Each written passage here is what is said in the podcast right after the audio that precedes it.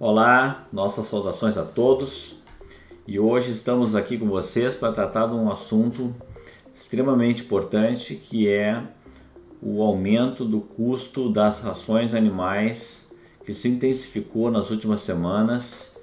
com a alta dos futuros na Bolsa de Chicago e por outros fundamentos que nós vamos analisar aqui agora. É, então, de início, nós vamos colocar já o, o slide número 1, um, onde a gente é, pode avaliar a evolução das cotações futuras do milho na Bolsa de Chicago. E nós já vemos agora o milho, então,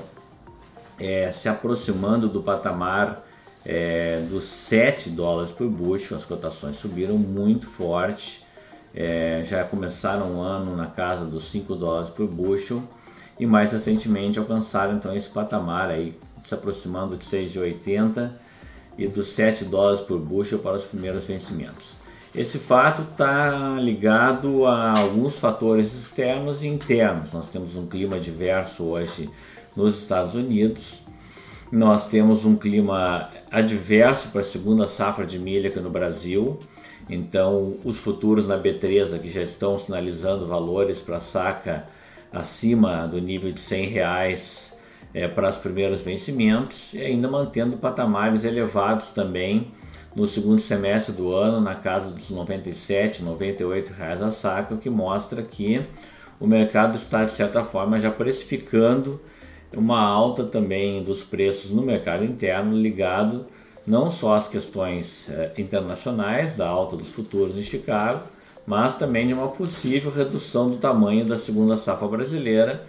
que está aí agora sob ameaça de perda de produtividade, da chegada do frio, de uma boa parte da área ter sido plantada fora da janela ideal. Reflexo disso a gente vê no gráfico número 2, onde a gente mostra que as cotações nos portos internacionais elas tendem a acompanhar rigorosamente uma a outra, ou seja, então comparando por exemplo aqui uma cotação em dólar no Porto de Paranaguá contra uma cotação em dólar no Golfo dos Estados Unidos e no Porto de Rosário, na Argentina, elas andam rigorosamente juntas, obedecendo é, o, um, fato de mercado que é o, a questão de ser uma commodity, uma commodity ter valores similares quando colocada fóbia nos portos. Então isso levou à seguinte situação, vamos olhar o gráfico número 3, um milho chegando então no Brasil já consolidando o patamar de 100 reais na maior parte das regiões do interior do país, principalmente nas regiões consumidoras. E o governo então, é, na semana passada, anunciou a decisão de zerar o imposto de importação é, do milho, da soja em grãos, do farelo e do óleo é, até o final deste ano de 2021.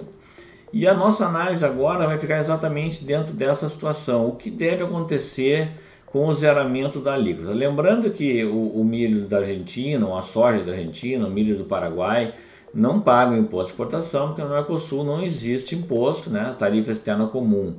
É, nos países do Mercosul é zero e só existe imposto então sobre o, o milho e a soja trazidos de outros países de fora do bloco. O fato é, olhando o slide próximo, número 4, é que mesmo sem o imposto de importação e comparando com 100 reais que o milho está valendo no interior do Brasil, o milho da Argentina, que já chegaria sem impostos, chega aqui no, chegaria no interior do Brasil, nas fábricas de rações, a mais de 106 reais a saca. E o milho dos Estados Unidos, com essa forte alta que aconteceu nesses últimos dias na Bolsa de Chicago, ele está cotado acima de 120 reais a saca 60 quilos posta no interior do estado. Partindo para o slide número 5, a gente olha a situação da soja que é muito parecida. A soja, então, já se aproximando agora dos 16 dólares por bushel. Isso se reflete também na, na situação é, de uma demanda muito forte lá fora por parte da China, não só por soja, mas também por milho dos Estados Unidos, boas exportações dos Estados Unidos, é, problemas dos embarques e atrasos com a safra brasileira, mas principalmente uma questão relacionada a uma demanda muito forte. O resultado disso está no gráfico número 6, a gente vê também a soja já chegando no nível de produtor a 180 reais a saca de 60 quilos aqui no Brasil.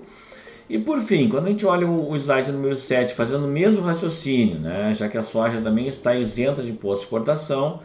cotada agora a 179, 180 reais ao produtor nas regiões é, sul e sudeste do país, uma soja importada da Argentina sem imposto chegaria a mais de 202 reais aqui no Brasil e dos Estados Unidos chegaria a mais de 220 reais. Então, conclusão: nesse momento, é, zerar a alíquota de importação não vai provocar uma baixa de preços. Pode, no máximo, é, no médio prazo, criar um teto para os preços e diminuir esse ritmo de alta intensa que nós estamos vendo no mercado interno. Agora, não podemos afirmar que é, o zeramento de alíquota poderá trazer um alívio no sentido de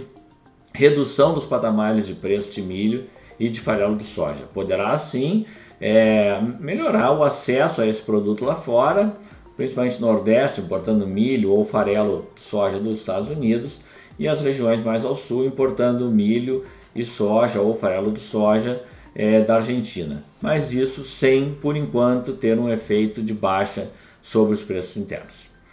Voltamos na próxima semana e vamos seguir abordando esse assunto e acompanhando o desenrolar dessas altas dos preços internos e os impactos dela sobre os preços no mercado interno. Saudações a todos e até a próxima semana.